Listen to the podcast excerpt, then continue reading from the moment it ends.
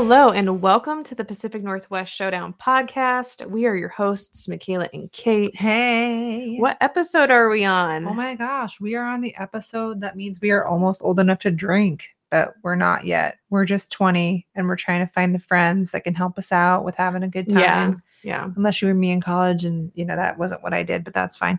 Um, but yeah, no, episode 20 is where we're at. It's a pretty exciting, um, it feels like a milestone. Yeah. Hmm Um, we do, you know, a podcast once a week. And We so do. this is 20 weeks now that It's we true. have been doing a podcast, which Yes. is a, a pretty solid commitment. It really is. 20 weeks is a long time. It, it, it definitely is. So we are in episode 20, Mhm. and this week we have a very special guest that will be with us later on in the show. Yes. And this is National Women's Soccer player forward Ally Watt, who plays on the OL Reign. Oh my gosh. So excited about it. We're excited about it. We did actually record and speak with her a little bit earlier on last week because Yeah. that was when we had an opportunity to talk with her. So we're you know, scheduling with professional athletes and stuff. Sometimes you have to like make it work. And she was so great to talk to. she was really nice. I'm excited for you guys to hear the conversation that we had Yes. and she was really easy to talk to and so fun. getting to know her just as like as a person. I, think that's like, yeah, I feel like she'd be fun to hang out with. she would probably be really fun to hang out Yeah. with. So stay tuned for that um that segment with Ally Watt. We have cut out quite a bit of uh, of segments from the show today, and that's to kind of listen to you guys and what you want from the show. true. And that means kind of cutting out some things that maybe you all feel isn't necessarily relevant to what you want to listen to and hear. Yeah. So, for instance, we will no longer be doing the, Pacific Northwest athlete quote of the week. and we also will not have The uh player, player of the week. I mean, maybe every once in a while those things will come back if there's something, you know, like current or really important, you know, we might just pop a thing in, but but consistently, yeah, it's not going to be an all the time sort of situation anymore. right now. yeah. And as we have special guests and we feel like those are important things we would like to highlight, we might Yeah. take out some of the other things that we really enjoy in this podcast, like Kate's Corner or yeah. you know the She Talks Hawk slash Hawkeye analysis segments. So we are going to there's- adjust so to make sure yeah. that when you are listening, that it's an enjoyable experience and that it doesn't take up too much of your very precious time. because we really appreciate you listening and being a part of all this with us. And so your feedback we take pretty seriously. So in case you have no idea what we're talking about, um, we had put out a survey for people to to answer to give us some feedback on that. I think that survey is still It's still live. Up, People can still, still continue there. to give feedback. yeah. um, you can find it on the Twitter page for sure at this point. It's still live there. Um, and yes, we just kind of asked what people were thinking, and overall, it sounds like maybe maybe we're just a touch long on our length. So we're gonna try to see if we can you know switch that up a little bit and see if that goes well. Because Yeah.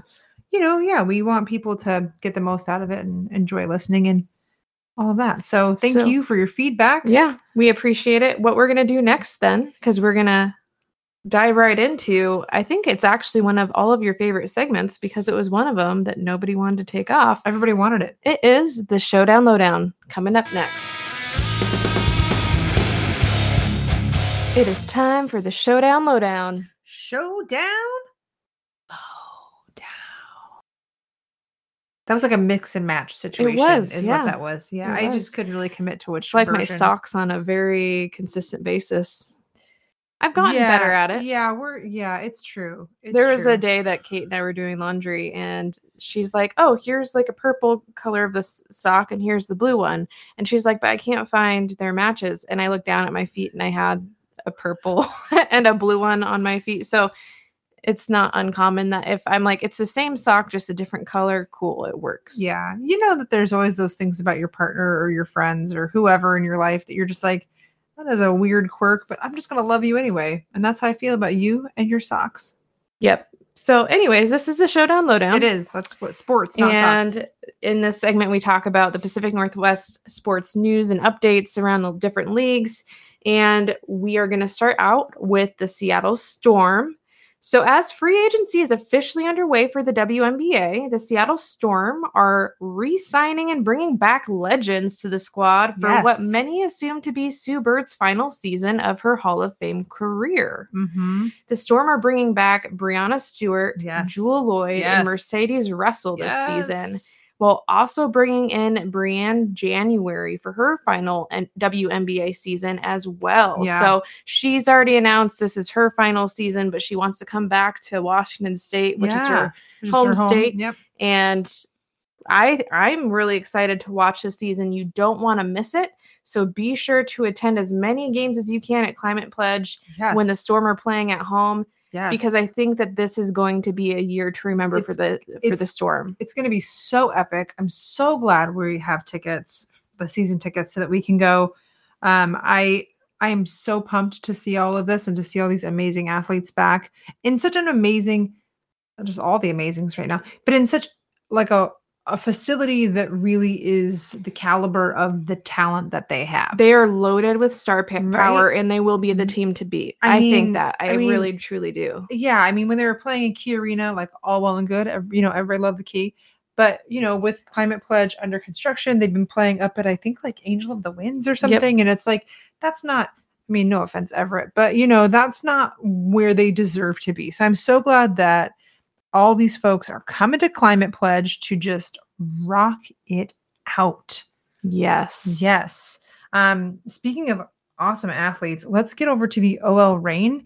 There's some big news on the OL Reign side this week. So on the 31st of January, the uh, National Women's Soccer League and the uh, National Women's Soccer League Player Association uh, reached an agreement on a collective bargaining agreement. Um, so they made they kind of finally finalized that, and that's going to run through uh, 2026. So this is the first CBA actually in the history of the NWSL, and it's been set up to implement some monumental changes in the league. So there were five main parts of the CBA to include um, increasing investment in players, which is like salary increases and other material benefits, Mhm. uh, free agency being introduced in 2023, um, some defined terms like, you know, what's a season and vacation time, other leave statuses, things like that, um, some improved health and wellness benefits, and then also enhanced group license provisions. And I'll be real honest, I'm not really sure what this means exactly. I tried to look it up and I kept getting stuff about like driver's licenses, which I know that's not what it is. So, uh, but I wasn't sure how to look it up any other way. So if you know what that means out there, uh, let me know and I'll keep trying to see if I can figure it out also. But uh, preseason for the NWSL started on February 1st, and the OL Reign have locked in their roster with 28 players, 25 of whom are under contract with the Reign through the 2022 season. And we went through a pretty big list of players Yes, we last week. I think we covered all the additions to the team throughout the couple weeks that we've been filling you in, and so so that's all locked in. And also to note, uh, Hope Solo, who was a former goalkeeper for the Reign, was elected as a class member for the 2022 uh, National Soccer Hall of Fame group. So it's always fun when some local folks get some uh, some Hall of Fame recognition. So and so on that note, yeah, for the Seattle Sounders, I'm sorry. What about Hall of Fame? Okay. Seattle Sounders legend Clinton Dempsey has been Mhm. elected into the National Soccer Hall of Fame as well. love it. And so, a little bit of background on Clint Dempsey is in the Mhm. summer of 2013, Dempsey joined the Seattle Sounders FC. He led Seattle to more glory with the Sounders FC claiming the 2014 MLS Supporters Shield and Mm. the US Open Cup titles before claiming its first ML Cup, MLS Cup crown in 2016. Wow. With 142 appearances over 13 years, Clint Dempsey helped define one of the most exciting eras of the U.S. men's national team. Hmm. Known for his aggressive style and attacking flair both as a midfielder and forward, Dempsey finished his international career tied with Landon Donovan as the U.S. men's national team's joint leading goal scorer, though he did get his 57 goals in 17 less games. Wow. The first U.S. men's national team player to score in three different FIFA World Cups and spearhead of three uh, Gold Cup winning teams, Dempsey is widely considered one of the greatest U.S. players of all time. Wow. And Dempsey retired in August of 2018. Well, that's cool. And I mean, good for the Sounders. Like to have somebody like that in their in their history. he was a and- he was a fun player to watch. I mean, Mhm. he truly is one of the greatest U.S. players of all time. He That's was so he was so much fun to watch. that is that's good. I like that. It's it's good stuff.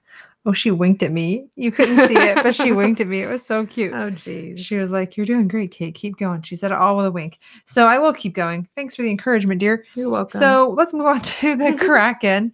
Um, so the Kraken have been on the road for a four game uh, stretch, and they've been trying to maintain the progress and the momentum momentum that, that that is that they made at home. So on the 27th, they played the Pittsburgh Penguins and ended the game with a beautiful score of Kraken 2 and Penguins 1.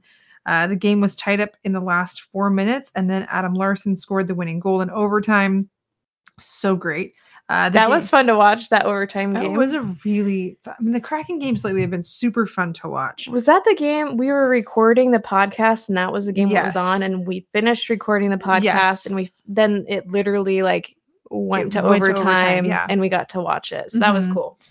Uh, yeah, that one was oh, was so fun to watch. Um, so the game that they had then against the New York Islanders for the 29th actually had to be rescheduled to the second because of the winter storm that hit New York and that whole area. So uh, this caused the Kraken to have to play uh, two games back to back, which is never really ideal. But um, on the 30th, the Kraken had a rough loss in the last 34 seconds of the game against the New York Rangers. So they, you know, were not winning that one, uh, three to two.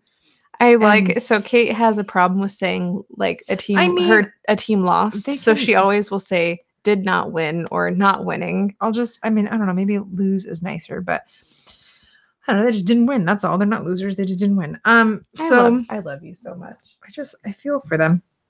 Um, so so that was their game on the uh the 30th. So then they had games on the first and the second. So the Kraken kind of got into another similar situation in their game against the Boston Bruins on the 1st of February with kind of another outcome of not winning three to two.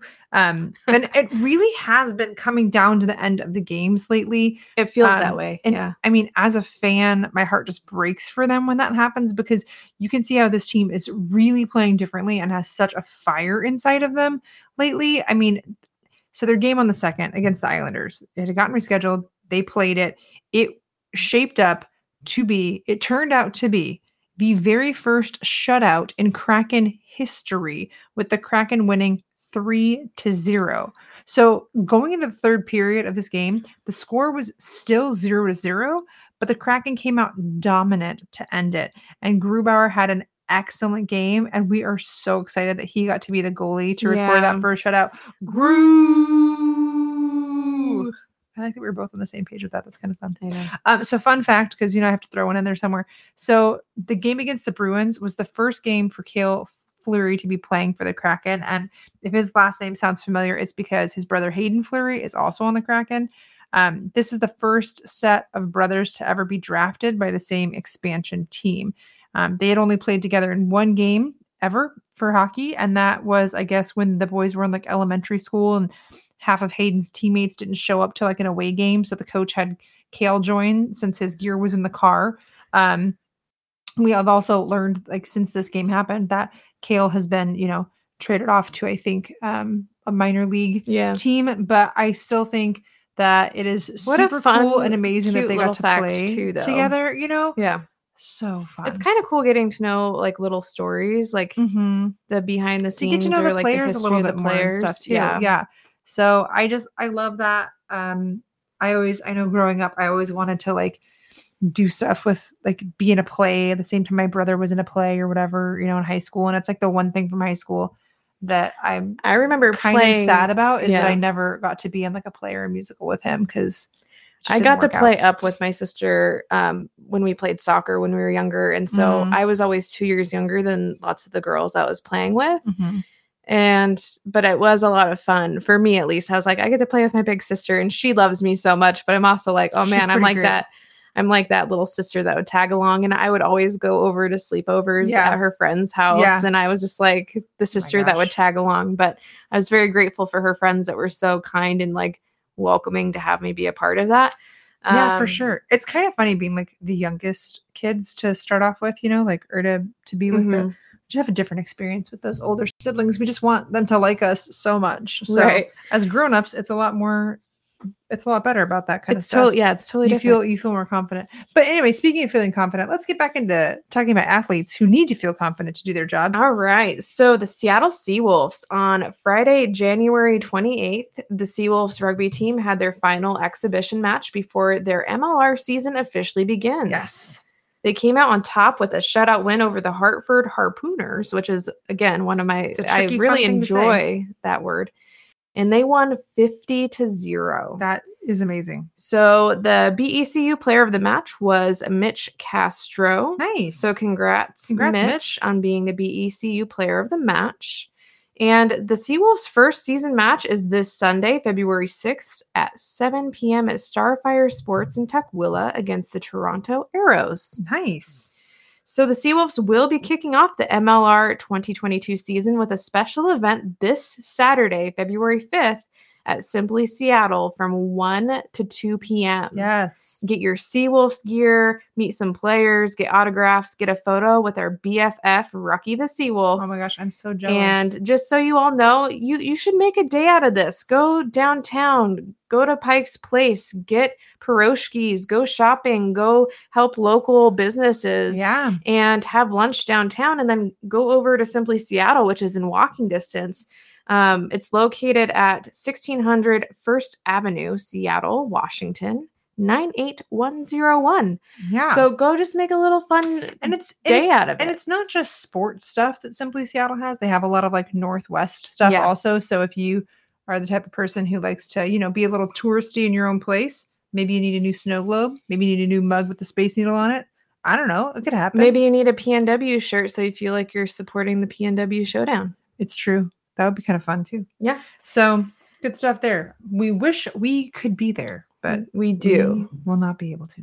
But I hope you go. Please go because Rocky the Seawolf really wants to know how many Pacific Northwest Showdown fans he's going to meet at that event, and and he specifically has said that. So, um, please show up. Let them know, hey, we're we heard that this event was happening from the Pacific Northwest Showdown podcast, and this is why we're here. You just say like, Rucky, your BFFs sent me, and he'll know exactly what you're talking about. Yes, exactly. All right, so I'm going to continue on to the Seattle Mariners. yes. So the MLB lockout continues as owners and the MLBPA have continued talks over the past few weeks. They have come to um, a standstill over core economic issues, though they have made some progress in other areas. So, an update from MLB insiders here's some of the things that they've said in the last few days.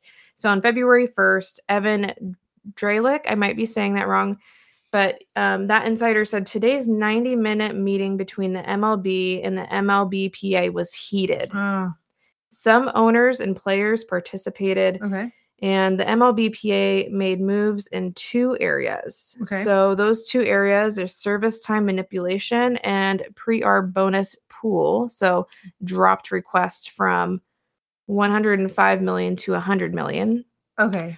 So you know, to be determined when the next core economics meeting will be. So that was what Okay. And I know that Evan people, said. people were excited about the the pre-arbitration bonus Mhm. pool, so that I could see how that could be an issue for sure. And then as of yesterday, February 2nd, Jon Heyman said talks haven't yet begun. It is that's what one of the players said, you know, how Okay. they said it, their side, basically saying the talks haven't really begun at all. Um, Mm, So from here, players did offer a 12 team playoff format, and the MLB did propose a universal DH, so and a drop free agent compensation. so DH being designated hitter. You know, it's interesting because you think that that's what it would mean, and I assume that's what it would mean, but I I don't want to actually say for a fact Okay, that that's what they're referring to, but that's what I would automatically think. got it.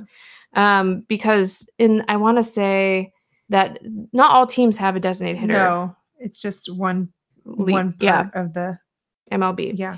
So that would be my assumption. But on the biggest issues, it's been mostly baby steps on both sides. Mm, So based on this fact about kind of coming at a standstill and things kind of getting heated again in, in the economic Yeah. talks about this, it's said that spring training games are now most likely not going to start on time, that there will be a delay to the start of spring training. Oh, It sounds like the MLB and the MLBPA have requested a mediator for these talks to try to help yeah, n- do the negotiations. yeah, So I don't know how that's going to help, but hopefully, I mean, it sounds like they're willing to try to bring in extra people to make this yeah. situation Well, t- and and and to get an agreement. and generally, like in my uh, experience with like bargainings and stuff like that, like when they bring in a mediator, it's kind of like at the point where the two sides are just sort of like, you know, Totally kind of feeling feeling kind of stuck, and so so it could be it very well could be very helpful. So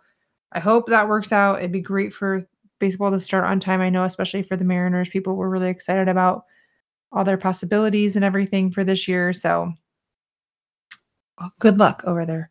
Um, let's move on to the Seahawks and uh, just a little bit of info here. Russell Wilson is taking the place of Tom Brady in the Pro Bowl this year, as Tom has opted not to participate and also had announced his retirement earlier this week as well. So, uh, left tackle Duane Brown will also take part in the Pro Bowl. Um, it is taking place this year in Las Vegas, and it's on Sunday, February 6th at 3 p.m. Eastern or 12 p.m. Um, in our Seattle time zone. So, the game's going to be broadcast on ESPN. And they've been doing some fun things, it looks like, ahead of it, like with targeting and skills practice stuff. yeah, And so- like uh, um, Russell Wilson won the preci- the precision precision. Ooh, it's a tough word to say. It is um target like passing thing. So he Yeah. he won that competition because he's he's great with his solid with his precision. targets. I said it right that time. You did. You did a great job. I did. So yeah, so um, some of those things can be checked out like online and stuff like that, but pretty fun. All right. So that wraps up our, you know, showdown lowdown segment. Yes. We are going to be diving right into our special guest segment with Ally Watt coming up I'm next. so excited for you to hear it. Stay tuned. All right, we have a very special guest to introduce on episode 20 of the Pacific Northwest Showdown. We would like to welcome National Women's Soccer League player Ally Watt, Woohoo! who plays forward for the OL Reign. Thank you for joining us, Ally. Thank you for having me. This is so exciting to have somebody from the OL Reign come on our show. It's pretty exciting. It's I'm I'm very excited about it. So let's start off with some fun questions so that our listeners can kind of get to know you a bit better. And then we'll get into some like more challenging ones that aren't too challenging about the 2022 season coming up. So to start with, um, what is one of your favorite things about living in the Pacific Northwest?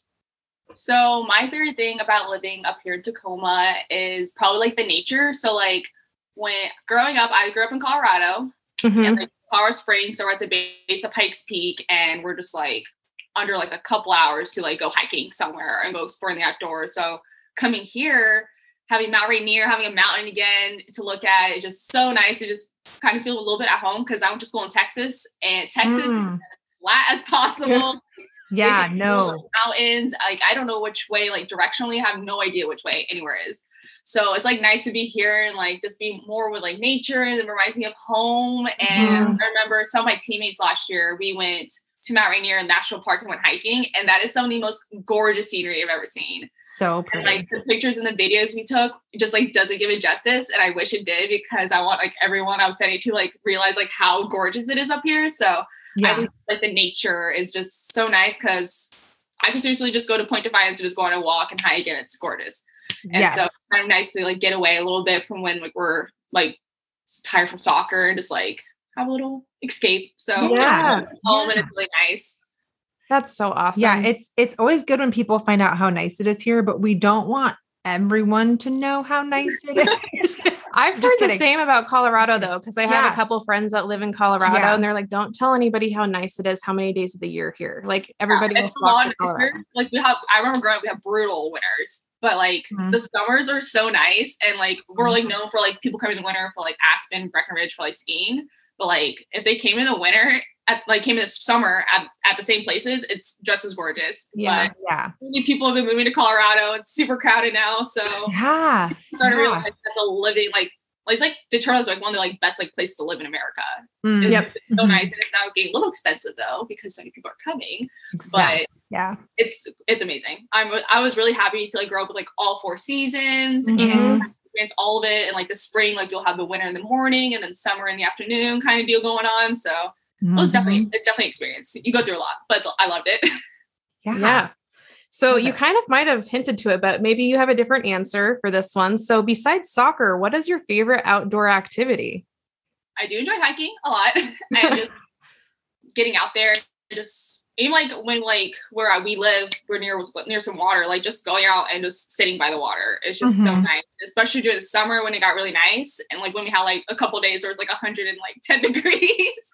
I was all for it, being outside and just getting away. I do like reading.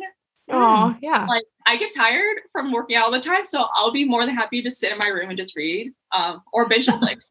So What, what's a book that you would recommend to people? Like if they're like, I need a new book to read, do you have a recommendation that somebody should just like pick up today? I like Colleen Hoover.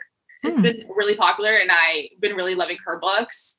And oh, if you ever get Rose Lavelle to talk to you about books, she loves books. She's like the biggest Oh, yeah. bookworm in my life. So she's been like giving and recommending so many books to all of us. So, like, I think what was the other one? Like the Seven Husbands of Evelyn Hugo. I'm in the middle of that one, and then just any like like thrillers or like suspenseful ones that make me actually like turn the page, and then I'm like sitting there reading for like four hours at a time instead of just read and then like reading through the night and then not going to sleep. So any like mystery thrillers, I'm really. Okay. Okay. Okay. Well, that's fun. Um, so reading is is a great thing to do when you travel. So where is your favorite place that you have traveled to? Um, Or one of your favorites? You might have been a lot of places. enjoyed when we went to DC because we got to like go look at all the monuments, and I never got to do that before, so that was really fun. Or just anytime we get to go somewhere warm. Mhm. Orlando was nice, and we were there like because we had like a three like trip away because we lived so far away from everyone else, and it was like three different places we were going to on our way trip, and so we were in Orlando for a while, so we got to go to Universal. Oh, And I'm a nice. Harry Potter fan, so I was Yes. lit at Harry Potter World. when I go down to, I love going down to Houston because I went to school in Texas at Texas A&M, so it's like an hour and a half away. So I get to Mhm. my friends and they come visit. I have to like ask for more tickets. I'm like, please, I have so many people coming to see me, and I like miss them so much, and then get to get dinner with Mhm. them and lunch. So it was nice to go see so many of like my friends when we were in Texas. But anywhere warm is always great. Yeah. I know it's funny because when you mentioned loving that like 110 degree weather that we had, um, I'm not somebody that thrives in the heat, which is good that I was born and raised in the Pacific She Northwest for the not. most part, Yeah. because usually it doesn't get as hot as it did um, Yeah. this last summer. You should have seen me. I had like, we had like ice packs. Like I was like snuggling ice packs Didn't this help a lot summer. People don't have ACs though. yeah, exactly. Yeah. I we did not realize that was a thing when I came up here. Like, yeah, we don't have AC. I'm like, what? No wonder you guys are like struggling. Right. Yeah. Yeah. We have I was dying. just that like portable one you have in like the one room. So you just live in that one room for like the whole oh week Oh or whatever. I just had no idea. Like, luckily, my apartment had AC, so and I keep my room like brutally cold. Even like in the winter, it's still at like 69 right now. So like, Yeah. I don't really like heat up. I just depend on blankets. But I love it when it's freezing. But like, I people in Seattle just didn't have like AC. Mhm. People should buy them now Yeah. For next oh yeah, summer. they'll be way so they- cheaper to get now Yeah. than later. Yeah. There's Think your, ahead. Everything was sold out, and people were just miserable. I'm like, mm-hmm. oh, Get them now, Seattleites. Yeah, there's your PSA. Prepare. Go get go get your air conditioners now. All right. So, as a young kid growing up, one of my favorite things about playing soccer was seeing what the halftime snack would be. So, yeah. if you were responsible for bringing a snack for your team at halftime, what would it be? So like it's kind of funny because like for the last season, like I wasn't I wasn't playing because I was injured. So like when you're watching, we would like some of us would go downstairs real quick to like help prepare like some of the halftime snacks. So like when we joke about like oh like bring your orange slices, we are peeling oranges. like, Yes. we're peeling oh. oranges, like we're cutting up some bananas, like anything. We're like like on a plate, just like here, take it, take it. Like I know you're dying, j- eat some of the food. So Yeah. like, when we say like we joke about like oh like soccer moms bring orange slices, we Like eat the thing. yeah. And we love them. Yeah. That- or I love eating like goldfish or pretzels. You'll always see me just snacking on something. Gummy bears. Okay, good to know. Well, If we, you know, when we come to a game, we'll have to like throw you a bag of like gummy bears down there and just be like, for, please. after the game, after the game for whatevs. Yeah, exactly. Yeah, I always loved. I didn't play soccer as a kid, but I played like t-ball one time and uh, one season. Not, I'm not super athletic, and that's okay. But um, but I loved the orange slices and doing like the orange slice smile, and every kid thinks they're like totally unique and that no one else has figured that out and that you're a genius. But the orange slice smile was like my favorite, where you This just go like, big hit in the Yeah. locker room every time. Like it's just you can- the juice is just great. I know. Yeah. It's just so refreshing because like you're trying to chug water and you need to eat something. Orange slices, bananas.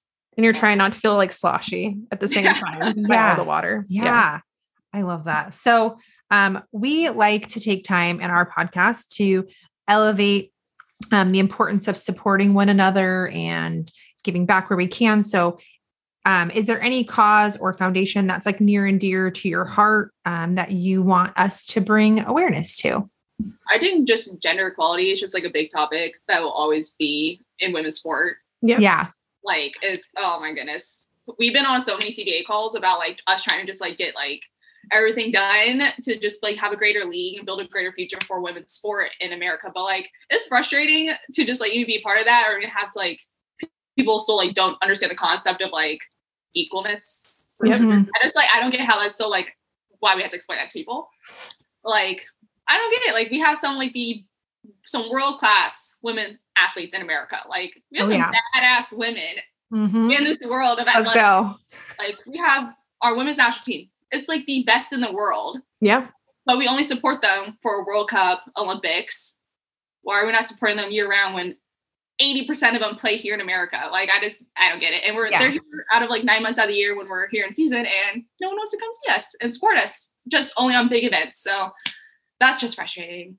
Mhm.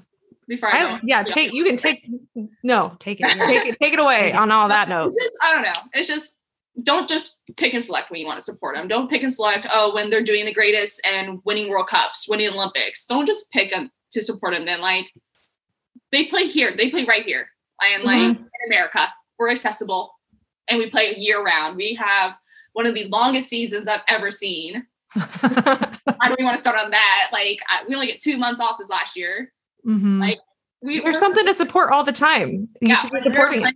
from I think we'll have a, like a little preseason tournament in March, maybe. Like we're playing from March to end of October. That is plenty of time to come to the game and support us. Let's go. yes. All right. Yes. Just come on, like I don't get it. No, thank Mhm. you for like s- stating that here because our listeners need to hear that too, right? Mhm. So, um, thank you for sharing that. That's something that's really important to you and something that we can. I mean, we are as women talking sports here on a podcast. That's also it, something yeah. that we're trying to elevate, right? Like women talking sports, women in sports, and Like, so not sports, like in general in the world, women Maybe, in the world. like, Yes. place, the workplace, anything like all together. Yep. I it's a little closer to home with my profession, but like it's in every woman's profession. It is. Mhm. of trying to get on. It, it sucks that we're still fighting for it. But, I know. Well, it's a it's a fight we're gonna continue to fight. It's worth. It's a, yeah. It's worth following through on for sure. Yeah. Mhm. All right. So we're going to kind of dive into some more of those, like the OL Reign questions this upcoming season. So we're going to start off a little bit with talking about you specifically heading into this next season. So we know that you had a unique and a challenging journey to begin your NWSL career, having experienced tearing your ACL only 13 minutes into your NWSL debut Yes. back in June of 2020. Um, but can you speak to our listeners about the importance of surrounding yourself with a support system when one faces an event that challenges one's mental, emotional, and physical well-being? Um, I could just say it's everything. It carries you so much more than you like actually realize. So like I, I didn't realize that until like I was finally cleared and I was surrounded by my team, surrounded by so many great people, and realizing that they carried me so much more that they realized. And like the great thing is they don't even know what they were doing the whole time. It's so genuine of how much support I was getting through it.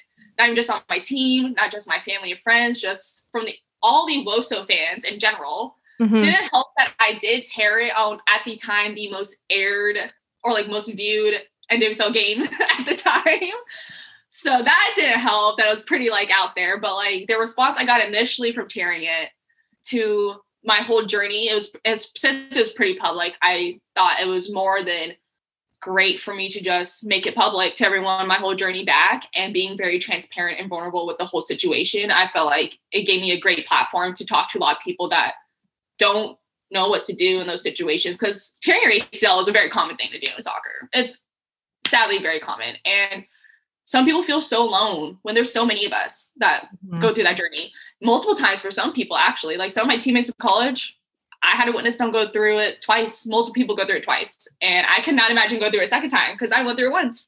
But i think the unbelievable support from just fans and then just my teammates my staff i i was given like some of the best pts and doctors i could possibly get because mine was a little bit more than just an acl i had to go through four different knee procedures for me to get back on the field and it was just complex. It was just I was super unlucky with so many things, and so many things had to be explained to me. Like, oh well, this happened because this happened, and we had to do this extra work because you did this. I'm like, oh well, like I thought I was gonna be back in like less than a year, and it ended up being Mhm. over a year for me to get back. But like, I had such great support from this Mhm. team, and like I got traded in the middle of me rehabbing Yeah. from North Carolina, and I was so scared to come here because I had to make new friends, new teammates, and they were so welcoming and wanting to help me through my journey that it was so overwhelming to even like accept all that at Mhm. Yeah. So overwhelming after I finally got on the field and got cleared and got that support of like, oh my gosh, we did it.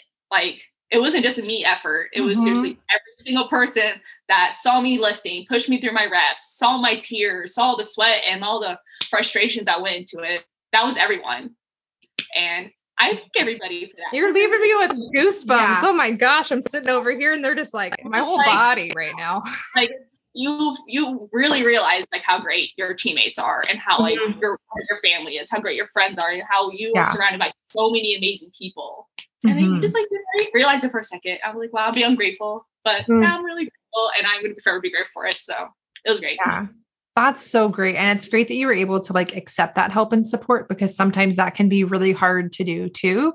So I'm sure that just meant a lot to your support system that you were also accepting their help because that can be really hard Yeah. too. Yeah. For sure. So um so you're officially cleared to get back on the pitch for the 2022 season with OL Reign. So what do you hope to accomplish this season as an individual? So I think I was just talking to our new um, physical therapist about this because we had to check in on me and she like finally got CIs on my knee and everything and like do a little bit more testing on like strength or whatever because I think I will forever be having to be proactive now and Yeah. everything and still trying to build like strength back in my quad and everything. And like I was just telling her, I was like, my main goal this year as I start my third season in the NWSL is just to stay healthy. Mhm. Like I would just love it if I can make it through a whole season. And I know this season I'm gonna have to deal with aches and pains more so with just finding how my knee is and just everything Mhm. like that. And I just want to be able to manage the pain, fight through the pain, and just get through a whole season. That is my biggest goal of 2022. If I can do that, then I win. I like Yes. Yeah, I love that. Would I love for the team to do great and for us to win and all that? Yes, absolutely. That's all but as an individual, I am just hoping to stay healthy. I think that's the main thing. That would be just a big victory in my career as a self because I've only what like under like nine pro games under my belt. And then Mhm. now I maybe have less than a half played because I started playing in the last like six games of last season and I was a sub, which is totally understandable. So I think just finding a new role and accepting that role, working hard in that role, but just progressing as a player is just something I'm really excited for in 2022 because when you don't play soccer at the highest level that you're hoping for for over for like 14 months, you kind of Yeah. lose a little bit and Mhm. just trying to find myself as a soccer player again before I w- got injured and then to improve that player and come back better than I was injured, I think is something I really want to focus on as well. And I think I'm in great hands to tactically develop more now because I think physically I'm developing really well with just strength because that's all I've been focusing on for over Yep. a year. Yeah. Insanely strong now. Now I just need to get the mental soccer IQ back and just figure out myself again as a player. And if I had to rebuild that and reform it to do something else, then I would do that. But just trying to find my identity as a soccer player, I think is something I'm going to have to really figure out in 2022 as I finally start playing and get to be with my teammates. That's going to be really fun to just watch unfold for you too, Mhm. because that's that's a really personal thing for you to figure out what that means for you and what that means on the field. And so, um, really excited to watch that journey unfold. I'm hoping to finally not be like Ally Watt ACL torn in the first 13 minutes of her NWSL career kind of deal. You know, like I was, I think I've just been really known for like my identity for a while. It's just been like the rehab girl. Mm. Always been in the rehab group, always having to go in for extra lifting, like Mhm. feeling not saying my t- like feeling a little separated from the team because I have to do all these other things. I'm not actually in their drills, doing their practicing. Now that I'm finally fully cleared it in, now I'm like hoping like I'm not saying like I'm not happy that I went through that journey and it's not it didn't build who I am as a player and as a person. Mhm. But I'm hoping to transform and like develop a new identity because I don't want to be known as the ACL girl, the knee girl. Like I don't want to be just known as that. So I think trying to get that left in the past and just like, oh, like yeah, it happened, but like Yep. I'm something else. I'm Ally Watt. I'm into this new identity. So Own it right now, right here, right now. You yeah. own I don't know You own gonna who be. you're going to be. I don't want it to be ACL Ally knee identity. So what are you? Let's hear it. We'll find out. Ally, you're Ally Watt, a badass soccer player is what you are. Yeah. We'll Right? You're going to tear it up out there. yes. Yes. And tearing it up at Lumen Field. Yeah. So, uh, what are you looking forward to most about the OL Reign getting to play on Lumen Field for 2022? So I we now speak last time we played at Lumen. First of all, it was just like huge rivalry with Portland. So like that itself was kind of epic. But like we set a record in the sell for attendance of like 27,000 people. How's that not exciting that we could possibly do that again Yep. time we're at home? So I think the fans, because before we were OL Reign, we were Reign like Seattle Reign. So we used to be in Seattle, and I think maybe coming all the way down to Tacoma because it's not as close to Seattle as most people think it is. Because It's not. like 45 minutes. Sometimes with traffic, it's longer. I remember one time it took me two hours to get from Seattle back to Tacoma after a doctor's appointment. Yep. So I work in Tacoma and I live in Northgate, so I hear you. I know further apart. So I think us we're kind of separated from our fan base. I feel like so us being back at Lumen, like I think they're Mhm. ready to get wild. Yes. We're excited to come down. We're so many Yeah. fans. Last time we were there was a party. There was like fire and all this pizzazz, like a little festival going on. So I'm just really excited for the fans and for the energy. I think that energy is gonna be huge. Uh, playing on a baseball field was not ideal. so that's another thing too is like I used to work for the Rainiers doing ticket sales stuff and we'd watch them have to flip the baseball field to the soccer pitch for you guys when you'd come play for, you know, your games and it was a really quick turnaround and it didn't look ideal like circumstances out there. Safe. We call it like the ridge over Yeah. by the field, and that was just I was like, can we not go near the ridge? like, I'm like, I like just go the other way for the goal. Yeah. So, it's just nice to actually be put in a world class facility. That's what we've been advertising because it's right. We have world class athletes. yeah It's a world class facility. We have some of the best, like especially last year. If you saw our internationals that we had from France, we had of the world class players, and we were pl- playing at a minor league baseball field. So I think it is a big step for us to finally be in like amazing facilities, and the fans are going to come. I know they are. So really excited for the atmosphere we're going to be having at Lumen this year. Yes, I love it. I love it. So, um, last season, 2021, there was kind of a difficult start to that season, and it was it was turned around after Coach Harvey's arrival in um August. in August. Thank you. And so, how do you how do you see the start of this season being different than the start of last season? So I want to say kudos to Coach Harvey for coming in when we were not doing the best. we were just at the point trying to fight for playoffs and Yeah. just not like be just eliminated at the end of season. And she also came at a very difficult time. The league is the league is the league, and just all the things that were happening in the NWSL that were coming out, and it was very heavy with what everything that happened last year, like mentally and emotionally. So it was kudos to Coach Harvey to come in and just help us collect ourselves and Mm-hmm. just get the job done. We had to end up having an amazing season. It was insane. And just the fact that she had to do that that quick without preparation, just whatever the team was, like she just had to make minor fixes and put us where we were, help us find our identity, I think was a huge part.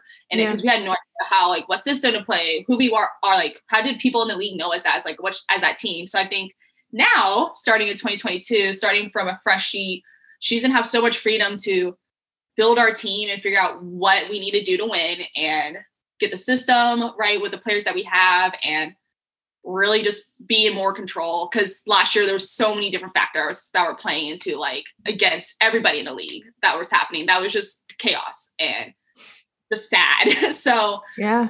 just I think she's really excited to build the team and how she wants it to look with the players that we have and customize it and I don't know I'm really excited I'm so excited to see how it's how it unfolds because she was she was coming off of being was she the coach in the Olympics for Tokyo and she was coming off of she that. was on staff yeah she Yeah. was on staff so when we had her listed she was still in Tokyo Yeah. and we were, like, all like going on Zoom talking to her and like the time change was just horrible too so that's the first time we met her was on a Zoom call and she was in Tokyo and she used to be at um, Utah and then she's been in the um with US soccer this for a while. So she really knows what she's talking about. She's an amazing coach. And I think that's what really helped us, just having a plan and executing the plan. So now we have a full season to figure out what our plan is for this year and then execute it. So that'd be really nice. Yes. So on that note, what will it take in the 2022 season to win the NWSL championship? And what do you feel like the OL Reign strengths are this season? And what do you feel like you guys could work on still? I think to win is just grit, determination, hard work. Like whoever, whichever team puts in the most hard work is gonna be the team that wins. If you Mm. see how things are stacking up for each team in this league, it's honestly a toss up. Like each team looks terrifying in my eyes. Yeah. Whoever puts it, whoever figures the plan, whoever executes, and whoever just has the desire and the grit and the will to just put everything out there and to win.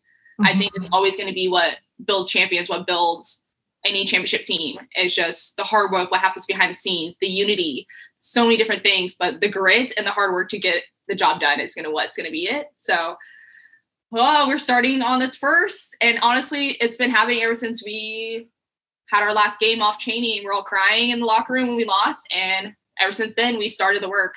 And I know everybody's been working really ho- hard in this off season. We took a the rest that we needed. It was a long season, and then we've been working like there's we're here early and we've been doing sessions and we are ready to play. So just putting all that work behind the scenes and being with each other and building that chemistry, I think is huge for any team. Chemistry is so Makes a important on a team. Yes. Yeah. Yeah. yeah, for sure. Gosh, this has been so fun. Um, so we're gonna wrap up the segment with this question. What is your favorite memory from your time playing soccer? Mm. That's hard because Or one of your favorites? people like always say like, "Oh my gosh, when did you start playing soccer?" I don't know when I did because it's been always there. so like, um, I think probably like my biggest ones, my biggest moments in soccer. I could do three. Let's do it. okay, cool. My first one is probably um. Okay, I lost it. You have two. okay, no, okay. Being at World Cup for the U20s when I was super young, and I, I came on the field and I scored, and then my teammate came on the field too, and she scored, and so the subs came on and scored, and we ended up winning against Mexico in quarterfinals, and that got player of the match.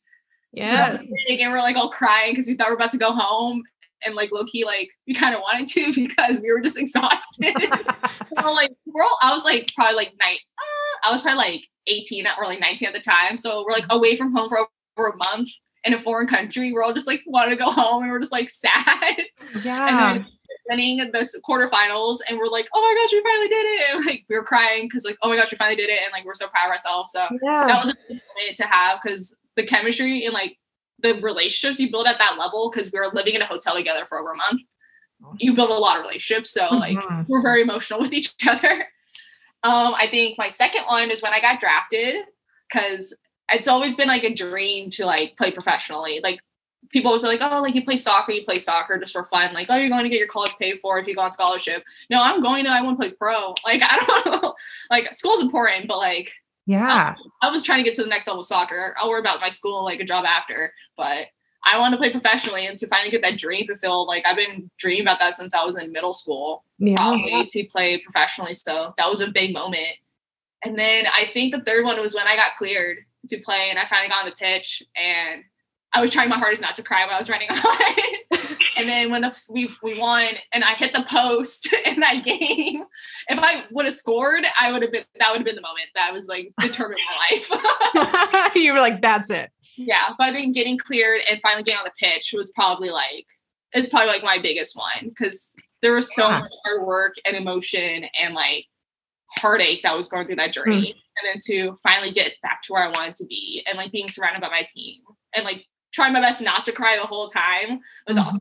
Mhm. Girl, I'm gonna cry for you when you get that goal. I would I would have I I lost. I would have been like running in the stands or something. I would have been gone crazy. yes. For next time.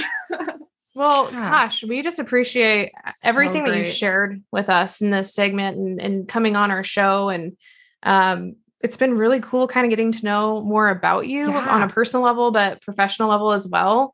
And we're really excited to support you at Lumen Field. We'll be there. Like we're We're- gonna be there supporting you guys. We're coming gonna games. we're gonna be telling all of our followers, all of our listeners to show Mhm. up and to be there for women's sports and to elevate them.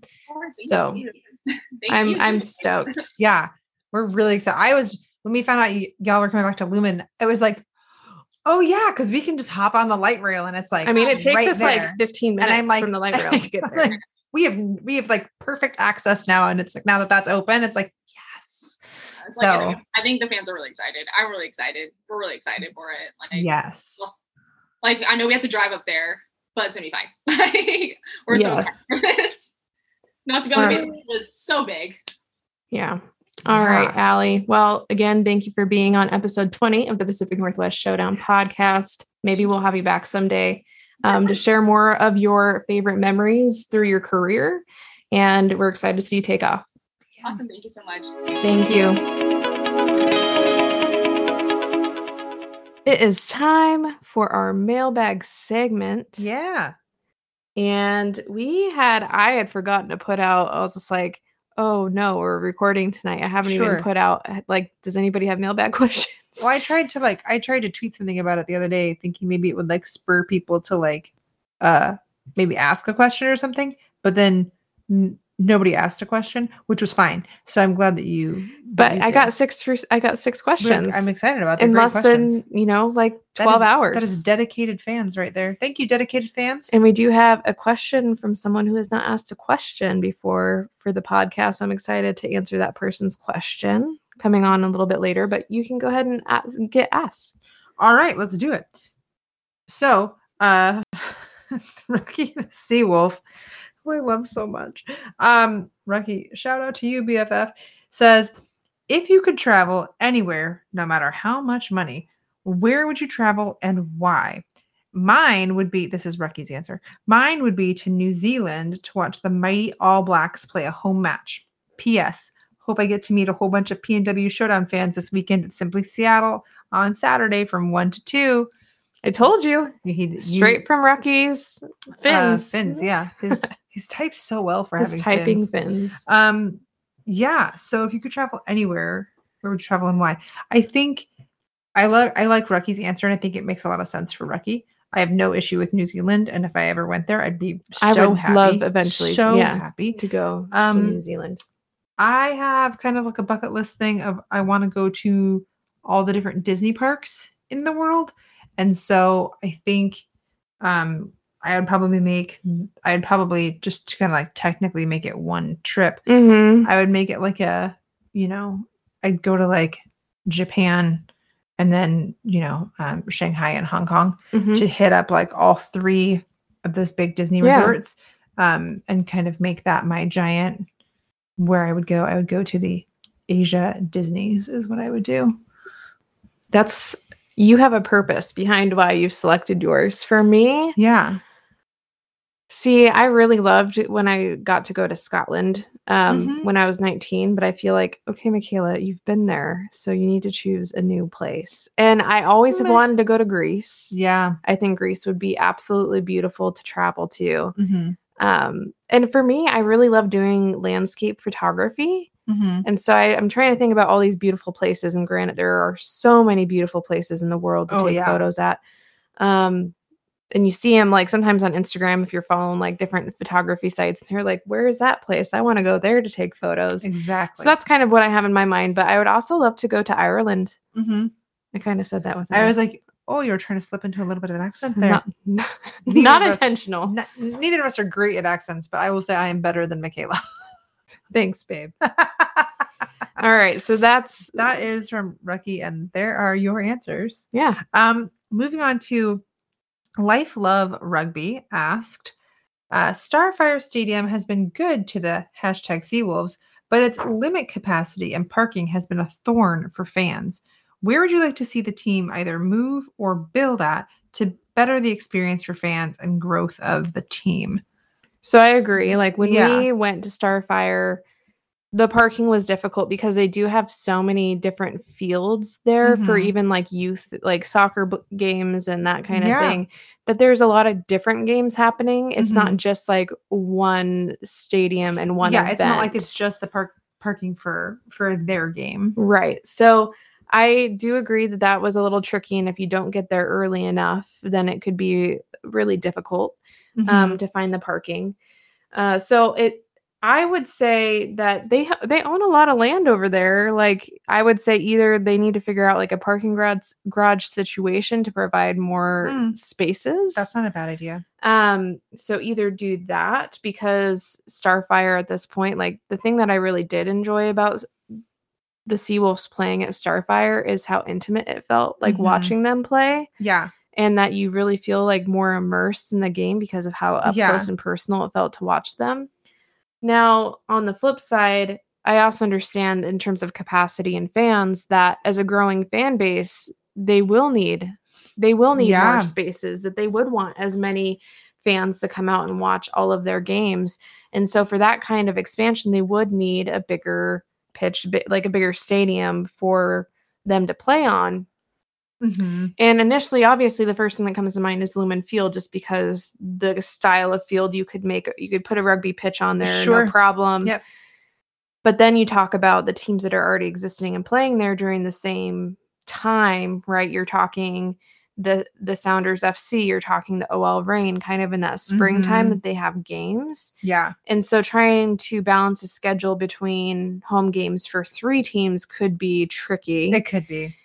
So it's it to be honest, I don't know if I have a really solid answer on that, but what I do know is that there's a lot of people out there that are still learning that the sea wolves exist. I, you know, Oh, I've yeah. talked to a lot of people Almost- and they said so that they people don't know. have like like my stepmom called me the other day and she goes, "Those like something about the podcast and the sea wolves and our experience going to the game." And she goes, where do they play? And I was just like, Tukwila. And she goes, Oh. And then she asked how much the tickets were. And she goes, Oh, that's like, sounds like a lot of fun. You know, can you drink there? And I'm like, Yeah, you can buy drinks there. And She's a fun stepmom. she's a very fun stepmom.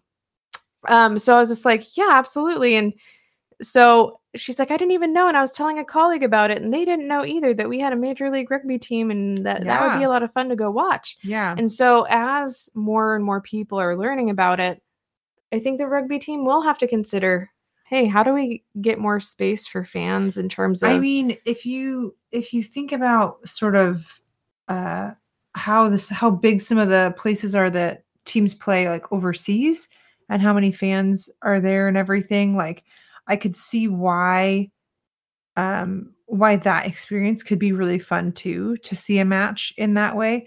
It does feel really it does feel really cool to be so close to the field at Starfire. I really I do like the vibe of it a lot. Mhm. Um, I mean, if I'm being picky, like I'd like some different seats, maybe, but that's only because I'm very specific. But, um, but you know, uh, I think overall it it's a fun experience. Yeah, I think if the parking was fixed, It might make that- it better at this at least point in time. temporarily. Yeah, at least- temporarily. but yeah, as it grows and people know more about it, I mean, especially with how affordable the tickets are for professional. Not only that, but I think that it's this sounds kind of interesting, but Tukwila is actually more of a middle ground for people that live in Tacoma and, and, and. Pierce County and then King County coming down.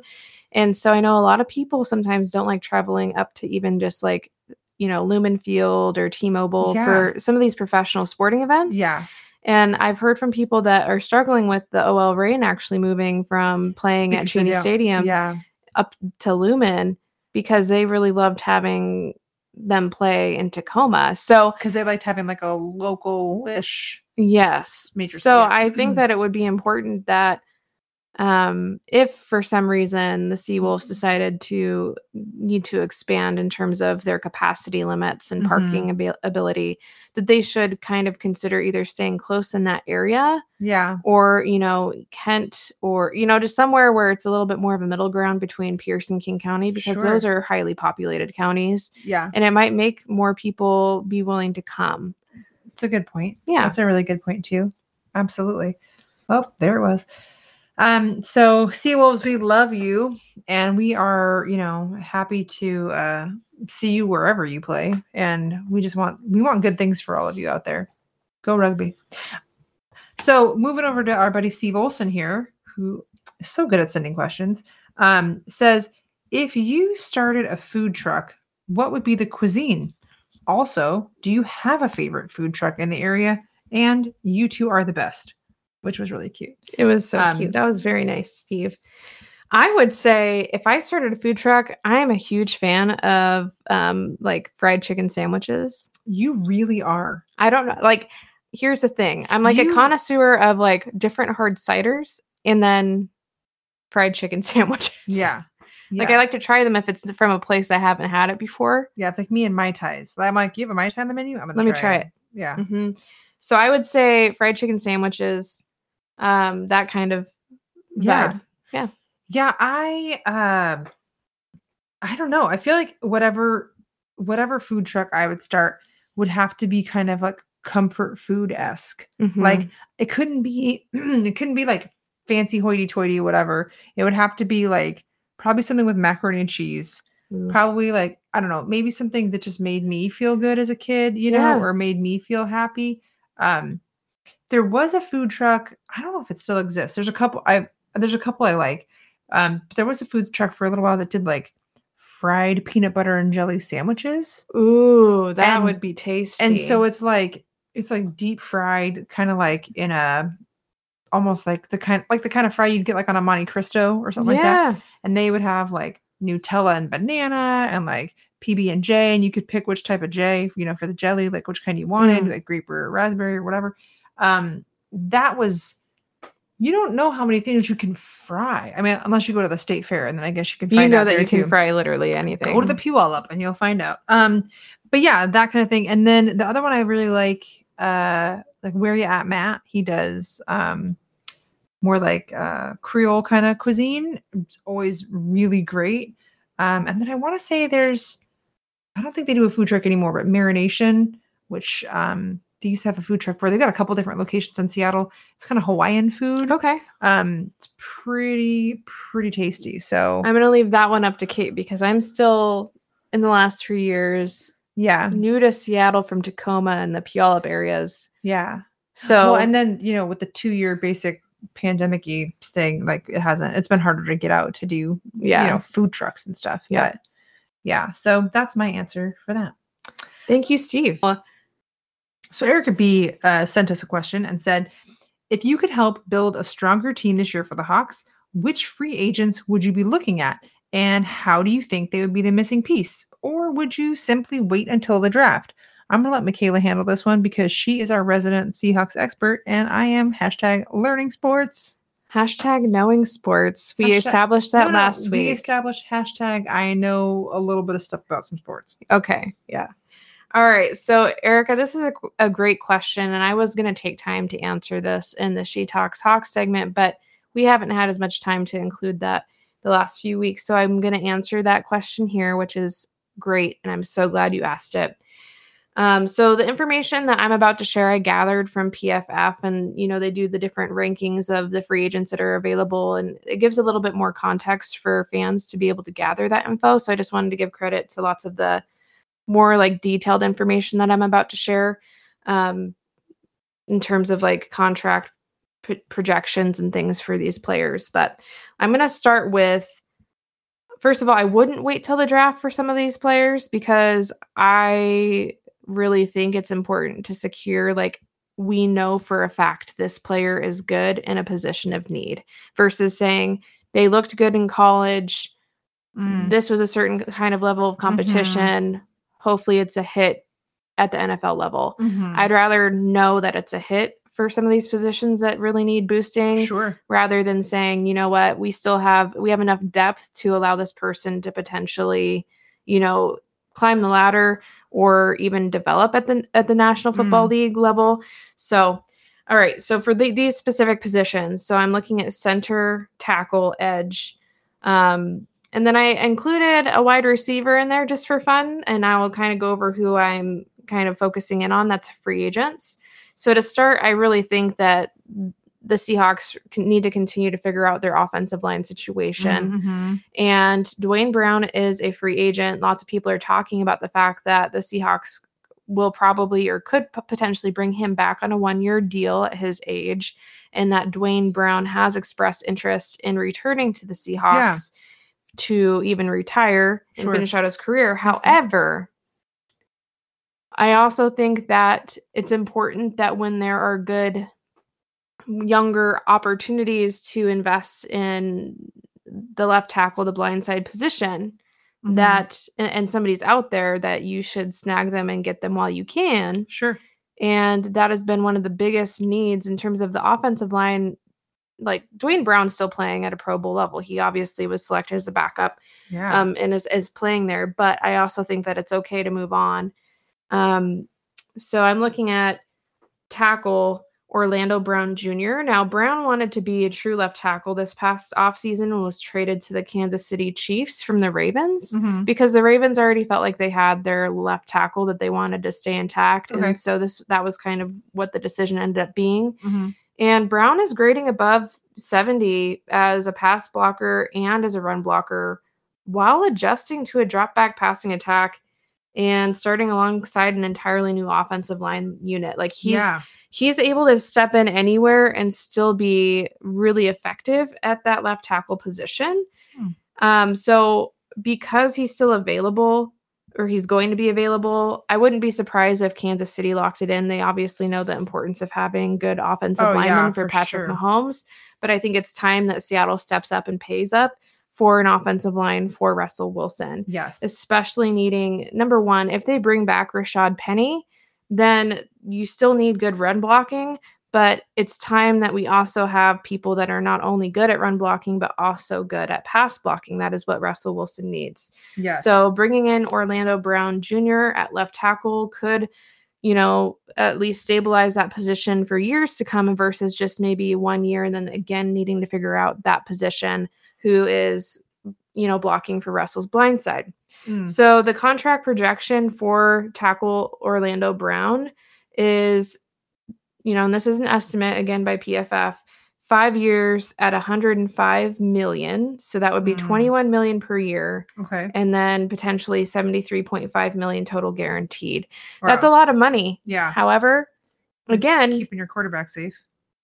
if you can keep Russell clean and he has Mhm. time and he has the receivers who, if you give him enough time to get open, they will, and they're going to make Yeah. spectacular catches, it's going to make a difference. For sure. So on that note too, let's look at center. E- I- don't think Ethan Pocic's the answer long term. He isn't able to consistently stay healthy.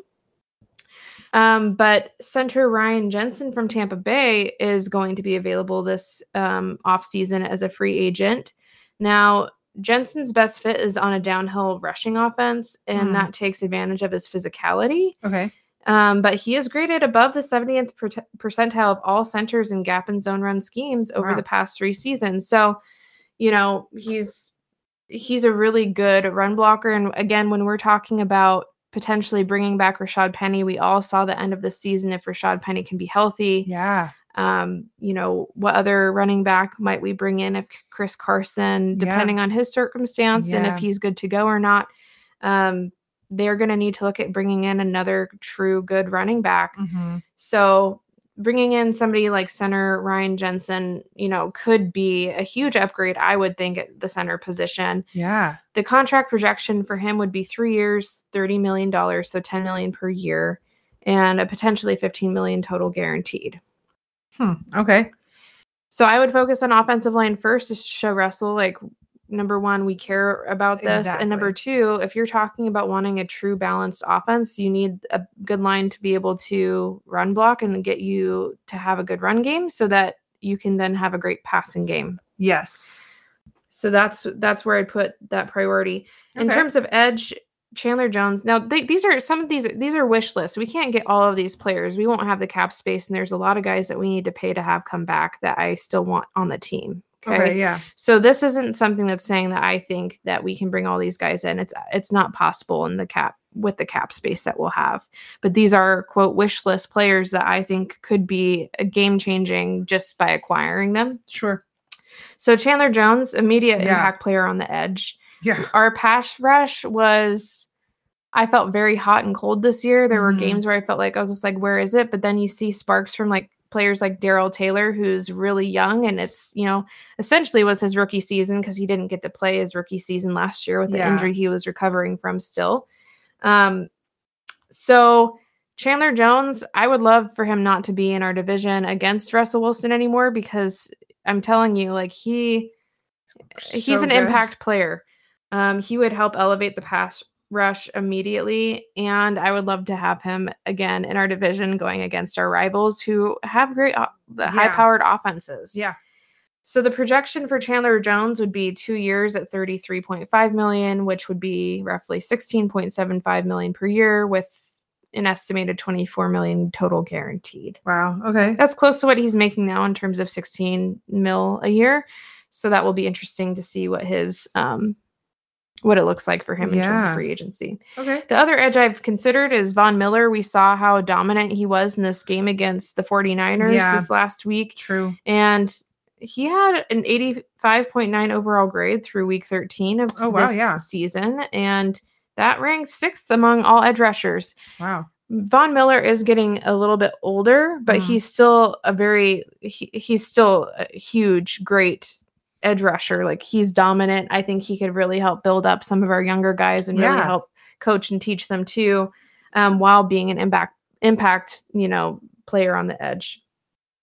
Somebody that I think was fun because it was somebody that I really wanted even this last season before we really figured out what was going on in our cornerback situation was Stephon Gilmore. Hmm. So he played lockdown man coverage better than any corner in the league in his years with the Patriots the last few years before he was traded to the Panthers um, this past season. And one thing I loved about the Legion of Boom that we had, um, you know, 2013 to, you know, 2015, 2012, those era, that era, is that we had lockdown corners and the man-to-man coverage was so good that that defense it just it was impossible to really Yeah. be an effective offense on Yeah. them. So if the Seahawks don't bring back Sidney Jones and DJ Reed as cornerbacks Okay. because they're both free agents this offseason, True. I would love this acquisition. Now, if Tre Brown can get back to 100% health, because remember he went down with that season end- ending injury um, that he's already had surgery on, he's starting to Mhm. do recovery. Yeah. He he looked great on the left side, and I know that you know Gilmore's played the right side, and he looked. I mean, he's a shutdown corner, so they could potentially be a really awesome duo to watch for the Yeah. Seahawks. Absolutely. So, and you know, contract projection for Gilmore would be two years, 28 million, 14 million per year, twenty million Yeah. total guaranteed. Again, remember, all of these numbers are estimates. And I'm not saying that we would be able to acquire all of these players because we would not. No. Yes. Yes. Yeah. So another kind of, I just threw this one in there. This is the last one that I'm, you know, going to throw out there as a potential player that we could acquire that I think could help is wide receiver Juju Smith Schuster. oh. Now, the. Seahawks are still very high in second round draft pick D. Eskridge, but I would be intrigued at adding Juju as a solid wide receiver three option for Wilson. Okay. He's still only 25 years old Yeah. and he has great hands in his physical. Mhm. I mean, when he's in the right scheme for an offense, yeah. he we all saw how dominant he was and it's it was a little bit of a quiet year for him there's some injuries and stuff that he had to battle through Sure. but i think that he could truly be a great wide receiver three option Yeah. alongside lockett and metcalf Yeah. I think he has some good dance moves too, from what I remember. From like him dancing in the middle of the field Yeah. Yeah. all that drama Mhm. yeah Mhm. All right so that contract projection would be one year at 8 million um you know, it might be like a okay, last season was a little bit of a down year. Like, what do you have? See how it goes. Kind of. How's your health? That kind of thing. Yeah, Mhm. makes sense. Wow, that's fun. Thanks for going over all that. And uh, thank you to Erica B for asking that question. Um, Rick Judd 21 has asked Would you rather be stuck working in a deep sea station or a deep space station? So um, here's my thing I just think about both of those things as being situations where I'm going to die Yeah. so then I think about uh like which way would I rather die? Like would I rather just I like drown and Mhm. implode basically I think deep deep uh deep ocean deep water or would I rather just basically like uh freeze and asphyxiate kind of in a deep space station. So oh my god. um okay. Yeah. See, that's pretty. neither of them sound great. I think if I wasn't going to be dead, like if I was guaranteed to not die, Mhm. I would probably pick uh, the deep the deep sea station because even though space is kind of cool, I think it's really interesting that there's like all kinds of stuff that live like deep down in the sea and like the trenches and stuff that we like don't know what's down there, which also could be really scary. Um, so maybe I just don't do either of these things. But I, guess I'm gonna be stuck working in the sea. I'm gonna pick deep space station only because I feel like I'd be claustrophobic if I knew that there's all this water around me that could potentially implode the thing that I'm in. Yeah, but that's what I'm saying. If I don't that die, would I know. Like so that for me, I feel like I'd feel like suffocated. But if I was like, I've been on an airplane, and so if I've been on an airplane and I'm looking down at Earth Sure. and all the things, like I feel like I'd feel less like I get that.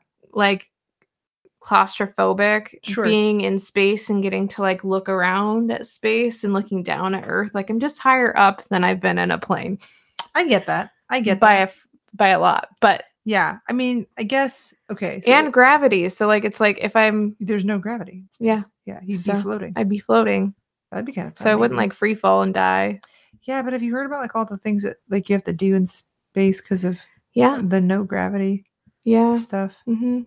Mm-hmm. man okay It's a tricky question. i see rick jed with that question Yeah, i'm choosing deep space I'll miss you a lot while I'm down in the deep. You know what though? This could be like, what if? Look, I don't know why you didn't pick Deep Space Station because this could be like some Star Wars slash Star Trek adventure stuff.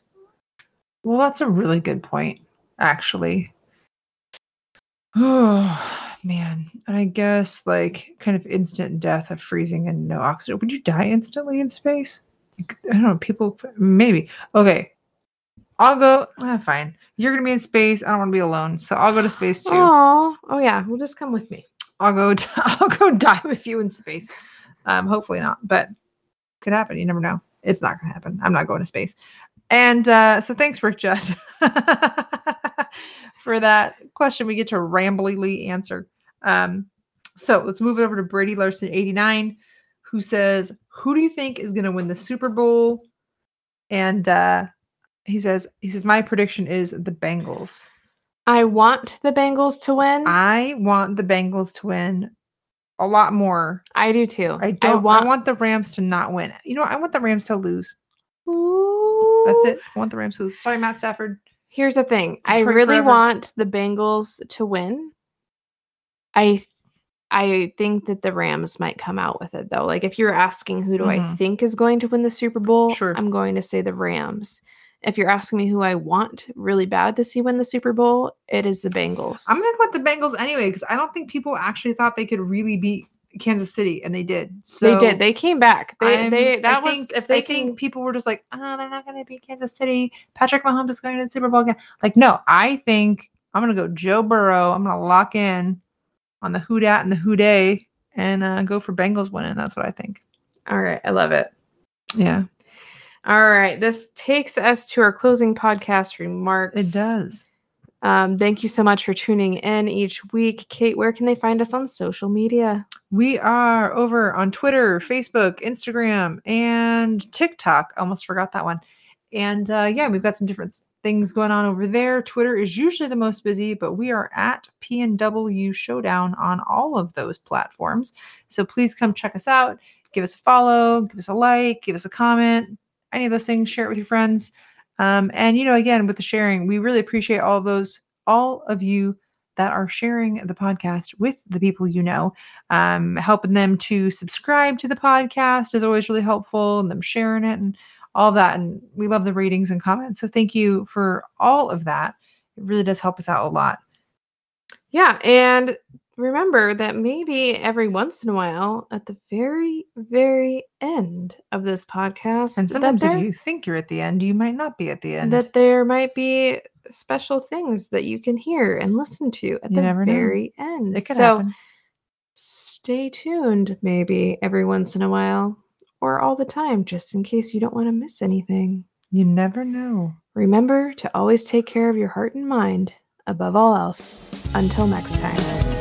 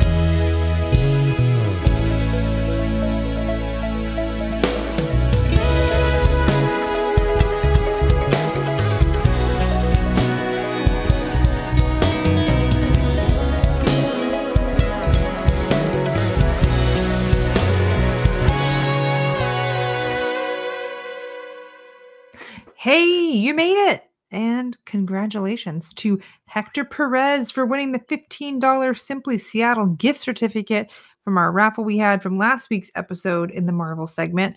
Um, those who shared that code word from that episode via social media, they tagged us and they were put into this drawing. So, out of everybody, Hector, you did it. Congratulations, Hector. So, for those of you who have never heard our Marvel segment, sometimes, well, actually, not sometimes, every episode, Yeah, we talk We about stuff over here. a special little end of the episode little chit chat for maybe one to two minutes. And it can be about literally anything. yeah, it has and been. on That's true. occasion, like for last week's episode, we put out a raffle for those who happen to listen. And if they used a code word, then they would be put in for that raffle to win. So sometimes there might be giveaways at the very end of this podcast. So make sure you always stay tuned till the very end. Thank you for listening to the Pacific Northwest Showdown podcast. You're awesome. We'll see you next week.